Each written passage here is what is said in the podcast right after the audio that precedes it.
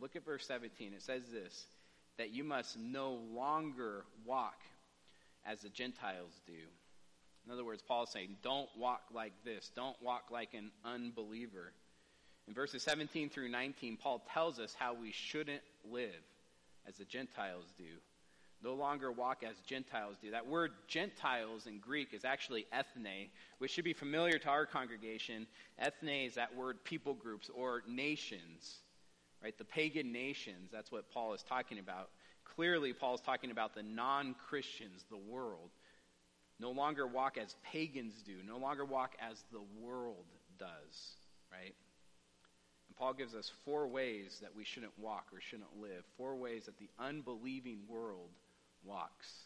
And that's going to be the four points of our sermon this morning. And the four ways are, are, are these the unbeliever walks in futility, the unbeliever walks in darkness, the unbeliever walks in death, and the unbeliever walks calloused to God. So, if you would uh, look at this first point with me, the unbeliever walks in futility. And looking at verse 17, it says again, You must no longer walk as the Gentiles do in the futility of their minds. The Greek word here for minds implies a way of thinking. It's literally minds, but it implies a way of thinking. It could be translated futility in their thinking. Their thoughts are futile, in other words. The Greek word for futility means pertaining to being useless or baseless um, or being futile or lacking content, useless, futile, empty, meaningless. It's actually this word in Greek sometimes is translated meaningly, meaninglessness. Meaninglessness. So, really, verse 17 could be translated You must no longer walk as the Gentiles do in the meaninglessness of their thinking. This word meaninglessness, it's actually used in the Old Testament, the Greek uh, translation, the Septuagint, which is the Greek translation of the Old Testament. Old Testament was written in Hebrew, of course, and was translated in Greek, and the Septuagint was used by actually Jesus and the apostles a lot. It was translated this word 44 times it's used in the Old Testament, but 39 of the times it's used in one book in the Old Testament. Of course, that's Ecclesiastes. It's used to describe the meaninglessness of life apart from the fear of God. In fact, Ecclesiastes 1 2 says this Meaningless, meaningless, says the teacher.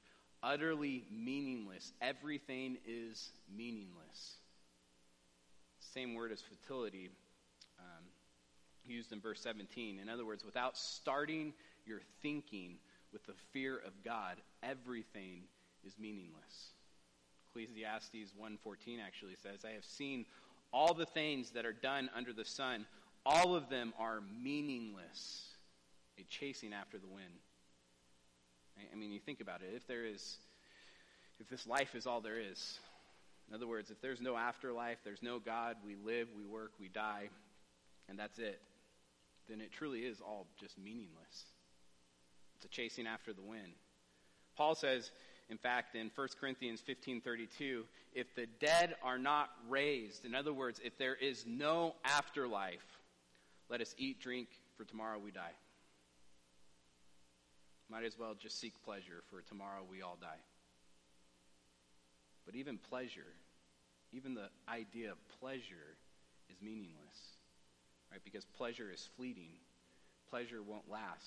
Pleasure won't satisfy. Ecclesiastes 2.1 says, in fact, I, I, said to myself, Come now, I will test uh, with, with pleasure. I'll test you with pleasure to find out what is good. But that also proved to be meaningless. In verse 10, he says, I deny myself nothing my, uh, my eye desired. I refused my heart no pleasure. My heart took delight in all my labor, and, and this was the reward for all my toil. Yet when I surveyed all that my hands had done and what I have toiled to achieve. Everything was meaningless, a chasing after the wind. Nothing was gained under the sun. Pleasure, work, it's, it's all fleeting because life is a vapor.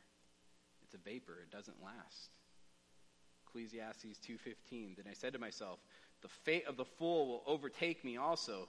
What then, what then do I gain by being wise? In other words, he's saying if I, if I study, if I, get, if I get educated, maybe I'll find, find satisfaction in knowledge. But I said to myself, this too is meaningless, for the wise, like the fool, will not be long remembered. The days have already come when both have been forgotten. Like the fool, the wise too must die. The educated, in other words, and the uneducated have the same fate death and will no longer be remembered. Will not long be, be remembered, he says. In other words, the educated and the fool are forgotten. I mean, I know we don't like to think about these things, but, but just think about this for a second. I would be lucky if my great grandkids, my great grandkids, just three generations away, knew my name. So, what's the point? It's all meaningless. You wake up, go to work, to wake up, go to work, to wake up, go to work, to die, to be forgotten. That's life without God. Ecclesiastes 2:17. So I hated life because the work that is done under the sun was grievous to me. All of it is meaningless, a chasing after the wind. Listen, I, the unbeliever knows this to be true too. Right? It haunts man. It's why I think we spend so much time in entertainment. The average American watches four hours of television a day. That's just television. That's not movies, going out. That's not watching, um, going to sporting events.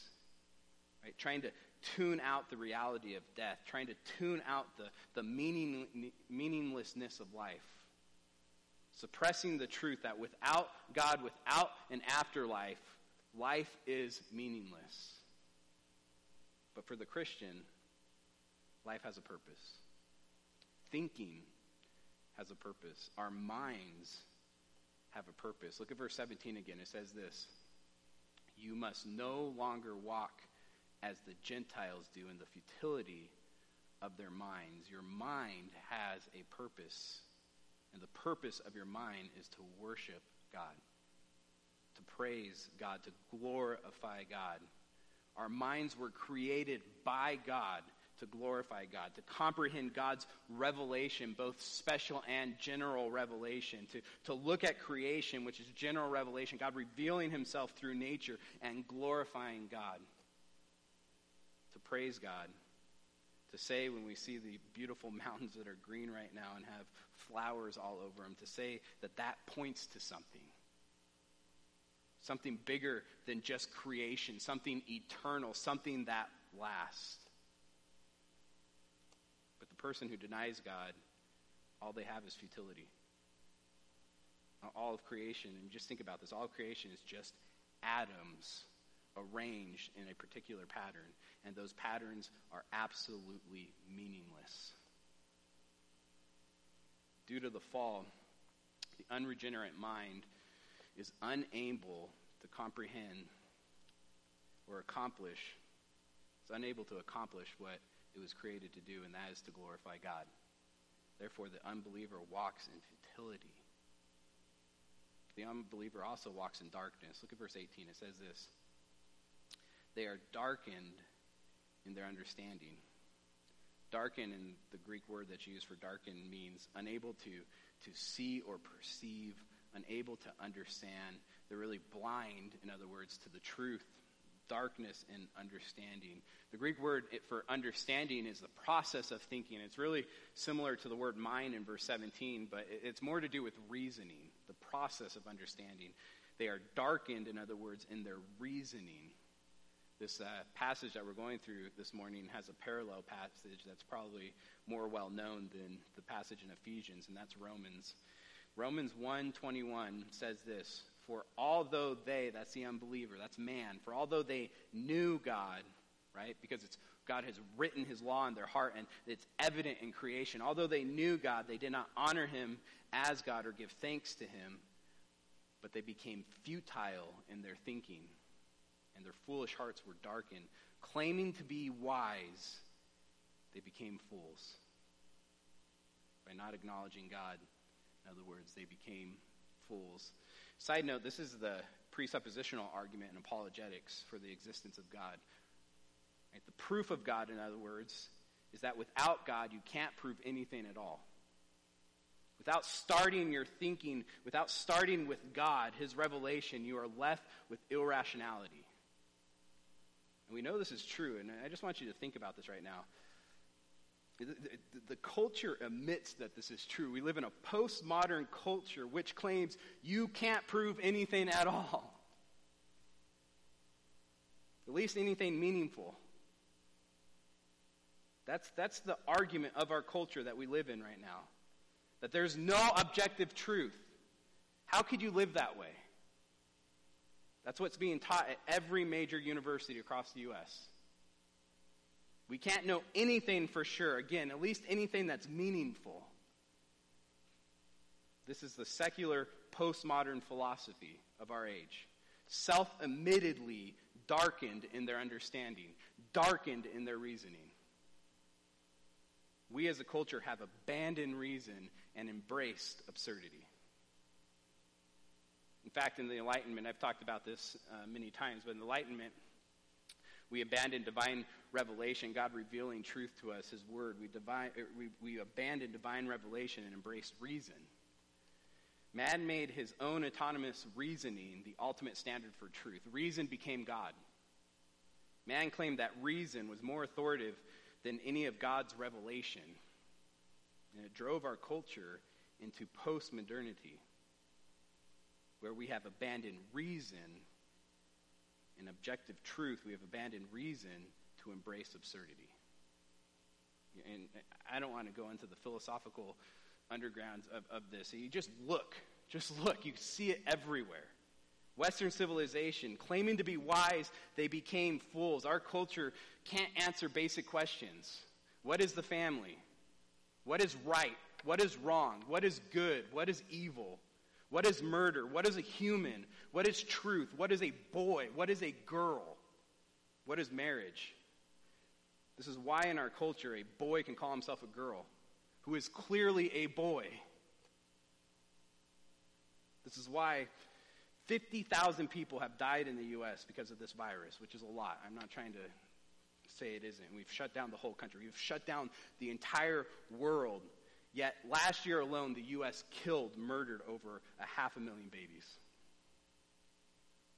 with abortion. The most innocent people. Our culture, who you hear the politicians and people say life matters, have shut down everything because they say life matters. Yet over 60 million babies killed since 1973.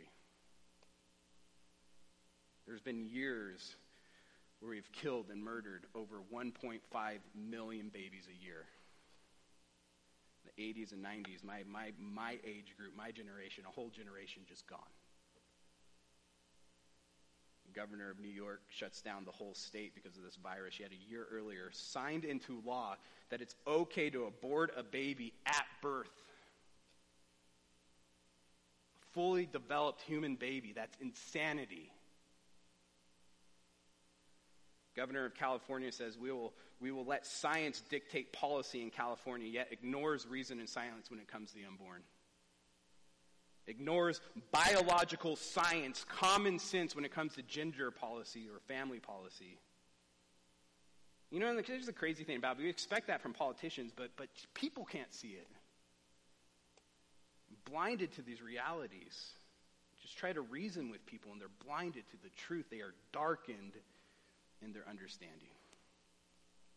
Verse 18. The unbeliever walks in futility. The unbeliever walks in darkness, blind to the truth, admittedly in our culture, and therefore the unbeliever walks in death. Verse 18. They are darkened in their understanding, alienated from the life of God. Man is dead. Man is born spiritually dead apart from God. Ephesians 1 2, and you were dead in your trespasses and sins. This is who we were before we were saved.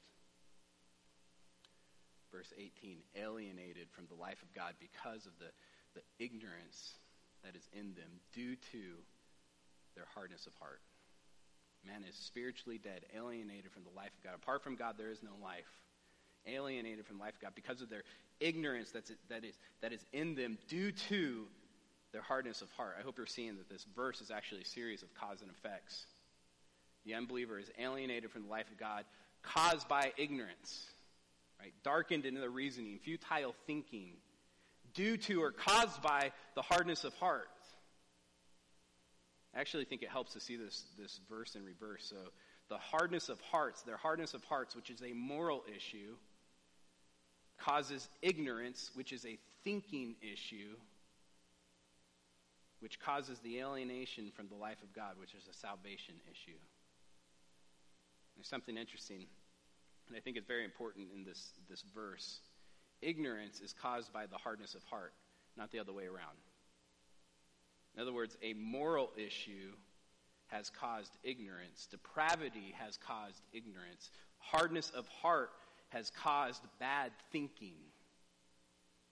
If it was the other way around, man would have an excuse.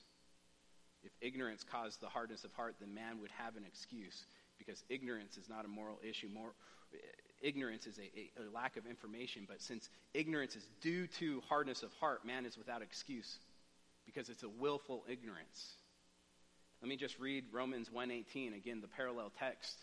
For the wrath of God is revealed from heaven against all ungodliness and unrighteousness of men who by their unrighteousness suppress the truth. That's active suppressing. It's, it's this word, we've talked about this before. It's like pushing a basketball or a ball underwater and the ball wants to come up. The truth wants to come out and it slips and hits you in the face. And you grab the ball and push it down again. You grab the truth and push it down again. It's not that the truth isn't obvious, it's that man doesn't like the truth. Verse 19, for what can be known about God is plain to them. That's man.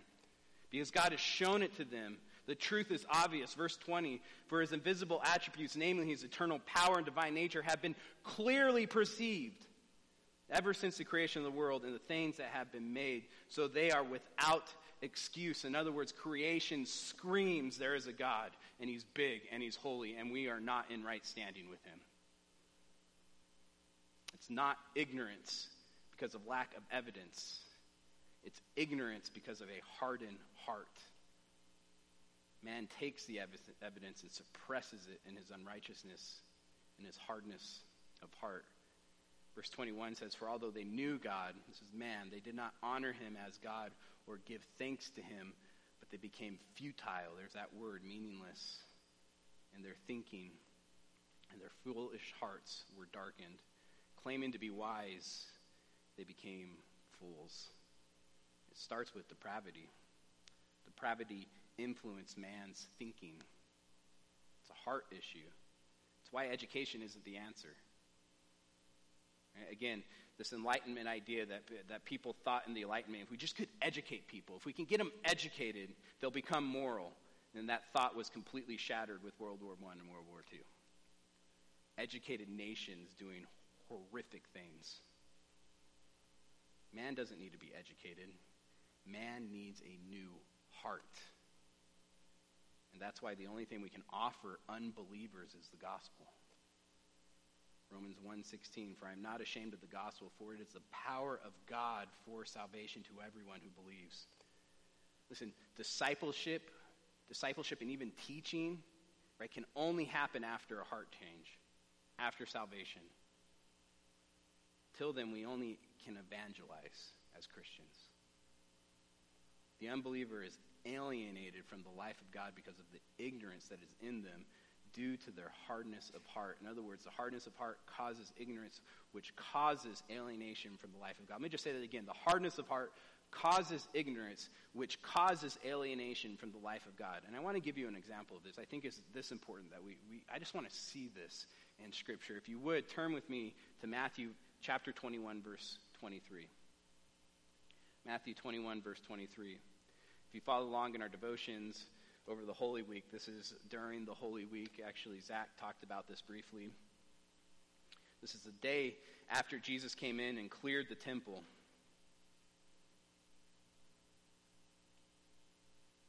Verse 23, and it says this And when he entered the temple, the chief priests and and the elders of the people came up to him as he was teaching and said, By what authority are you doing these things, and who gave you this authority? Again, this is the day after Jesus has cleared the temple, which, of course, was a challenge to the religious leaders' authority. I just think this is the irony here needs to be pointed out. This is God, Jesus, who is God, in God's temple, and the religious leaders ask him, Who gave you this authority? Verse 24 Jesus answered them, I will ask you one question. If you tell me the answer, then I also will tell you by what authority I do these things. In other words, this is a, a Hebraic way of answering a question. You answer it with the question, and if you answer Jesus' question, then that will answer the original question. The original question is who gave you this, you this authority? So if you answer the Jesus question, then that will give you your answer. Verse 25 says this the baptism of John. From where did it come? From heaven or from man? In other words, did John the Baptist come with the authority of God? Was he a prophet? Did he come from heaven? Or was he just a crazy man that thought he was a prophet just from man? And they, this is the religious leaders, verse 25, and they discussed it among themselves. What are they doing here? They're reasoning, they're thinking. And they discussed it among themselves, saying, If we say from heaven, he will say to us, Why then did you not believe him? Right? In other words, if we say John was a prophet from God, then Jesus is going to say, Why didn't you listen to him? Because John's whole ministry pointed to Jesus. And we're going to look foolish. If we say he's from heaven, we're going to look foolish. That we've been fighting against God. But look at verse 26. But if we say from man, we are afraid of the crowd, for they all hold that John was a prophet. In other words, if we say John was just a crazy man, we're afraid of the crowd. We're afraid that we will be physically harmed because the crowd thought he was a prophet. In other words, if we say from heaven, we'll look foolish. If we say from man, we'll get physically harmed. What are they not interested in at all? The truth. Then it doesn't even cross their mind. Like, what's the truth in this situation?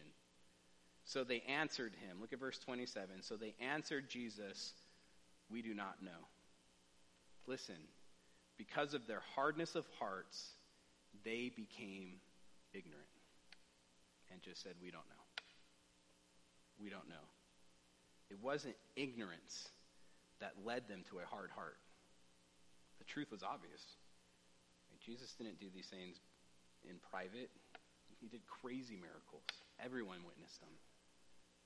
He spoke authoritatively, it was very clear. He showed how the Old Testament pointed to him. But the religious leaders, because of their pride, because of their self interest, because of their, their self worship, it led to ignorance. And they answered, we, we don't know. We don't know. And their ignorance alienated them from the life of God. Look at verse 27. And he, that Jesus, said to them, Neither will I tell you by what authority I do these things. I won't, I'm not even going to talk with you. I can't answer your question if you're not going to going to going to use truth. Listen, if we are not interested in the truth, you cannot have a relationship with God. The unbeliever is alienated from the life of God because of the ignorance that is in them, due to or caused by the hardness of heart. Therefore, the unbeliever walks in death, physically alive, spiritually dead, needing life, needing a new heart. The unbeliever walks in death, and he also walks callous to God.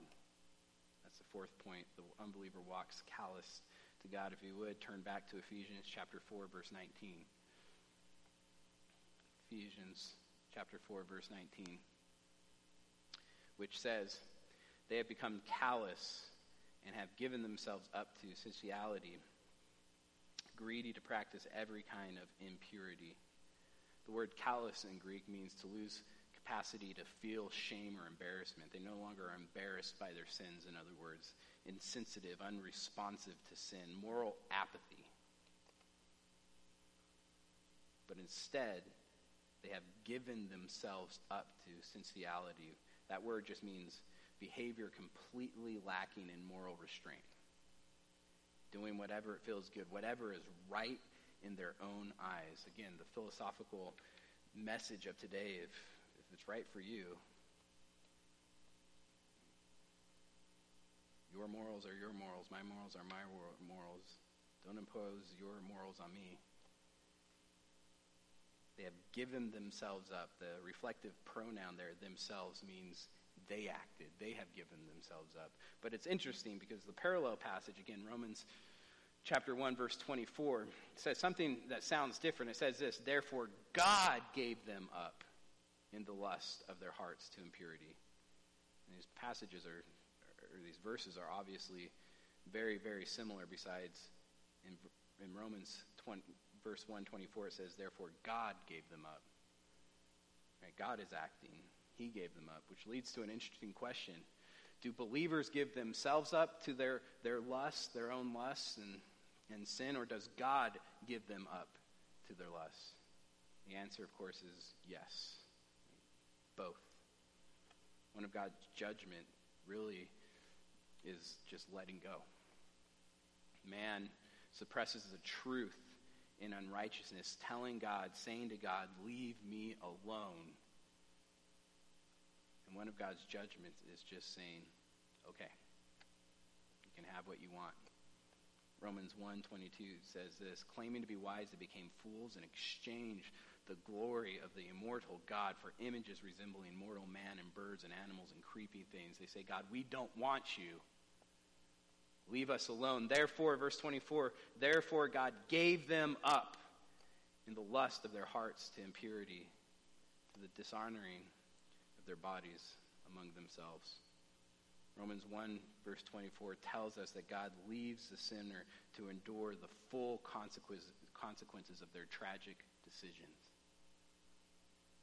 Look at verse 19, Ephesians 4 19. It says this They have become callous and have given themselves up to sensuality, greedy to practice every kind of impurity, greedy to practice impurity.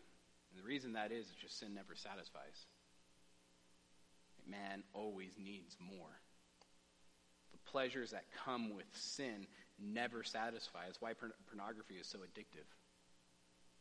Right? It leaves you empty, doesn't satisfy, needing more. It's why alcoholism is so addictive. Drugs are so addictive. It's why we get stuck in sinful behaviors. Because sin doesn't deliver what it's promised. It's the lie of Satan in the garden. He promised life and it gave death. Sinful pleasures are fleeting, good in the moment, but end in destruction, end in futility, end in meaninglessness. They will not satisfy and they will end in death. Ecclesiastes 2:10 I denied myself nothing. My eye desired I refused. My heart no pleasure. Yet when I surveyed all that my hands had done and what I had had toiled to achieve in life he's talking about everything was meaningless a chasing after the wind. Nothing was gained under the sun. Listen without God everything is meaningless endless pursuit of fulfillment that never ends, that never fulfills, that never satisfies. But, but, that is not the way you learned Christ. Ephesians 4:20. Listen, we Christians have hope. We have hope, and next week we're going to be talking about that hope. We have hope, right? And it's it's so sad that we continue to go back to the old way of life, seeking hope and, and seeking satisfaction and seeking joy in things that we know won't provide. We have life. We have the glory of God that will bring ultimate joy. And we should be seeking that with all of us, all of our heart. And we'll be talking about that next week. Living a life, putting off the old life and putting on the new life. Your identity is in Christ now. The old way of life is gone, yet it still haunts us and comes back. But I want to end with this. If you're listening right now and you're not a Christian, I just want to talk with you for a second. If you don't have a relationship with the Lord, if you're trying to drown out the meaninglessness of life with entertainment, video games, sex, pornography, drugs, or whatever, even good things, work, American dream, toys, I don't know. Nothing will satisfy. And I think you know this. Listen, only God's glory will satisfy. You know why that is? Is, is because we were made to worship God. He made man to worship him, and it's only when we are doing that and finding our joy and satisfaction in his glory that we find true satisfaction and true joy. Only a relationship with the Lord that will satisfy your soul. But here's the problem. The Bible is clear. All have sinned and fall short of the glory of God. Romans 3:23. And you are dead in your trespasses and sins. Ephesians 2 1. You are spiritually dead under God's judgment. But here's the good news the sinless Jesus, God's Son, God Himself came and lived a perfect life and died on the cross for your sins, taking your punishment, and was raised on the third day, proving He is the way, the truth, and the life. And no one comes to the Father, perfect, everlasting joy and satisfaction, the Father in His glory. No one comes to the Father except through Him. John 14, 6. He is the only way to a meaningful life, to salvation. Put your faith in Christ this morning. If you're with families that, that members that love the Lord that are that are with you, talk with them, rejoice with them, put your faith, cry out to God in your heart. He can hear you. Put your faith in Christ this morning.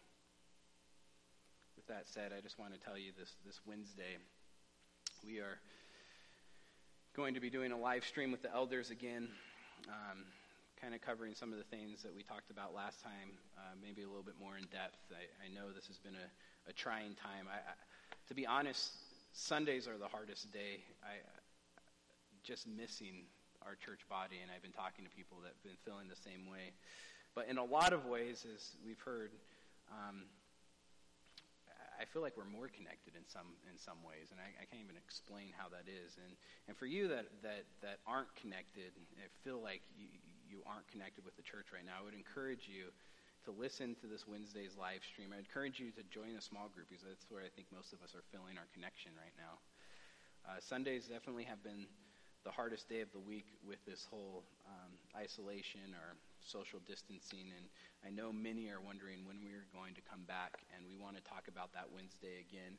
Uh, I would encourage you, if you have questions, you can email us at questions at countryoaks.org. And questions that come in, we will try to answer Wednesday, or we'll email you back um, the best we can to answer those questions. That's questions at countryoaks.org. And we would love for you guys to join us and, and just to listen to the live stream with the elders and, and what we've been discussing. Um, with that said, uh, we will pray and be done with our sermon this morning. Dear Heavenly Father, Lord, God, I thank you, Lord. I thank you that life is not meaningless. God, for so long, in my teenage years and, and, and through my 20s, Lord, I was, I was seeking satisfaction in, in everything I can find, Lord. And nothing fulfilled and led me to depression, Lord, and ultimately led me to you. Lord, you are our, our joy. You made us to worship you, and we only find that satisfaction when we, when we are worshiping. That's why we love going to, to Yosemite and seeing the Pacific Ocean and, and, and looking up at the stars because it reflects the glory of God and it fulfills our soul.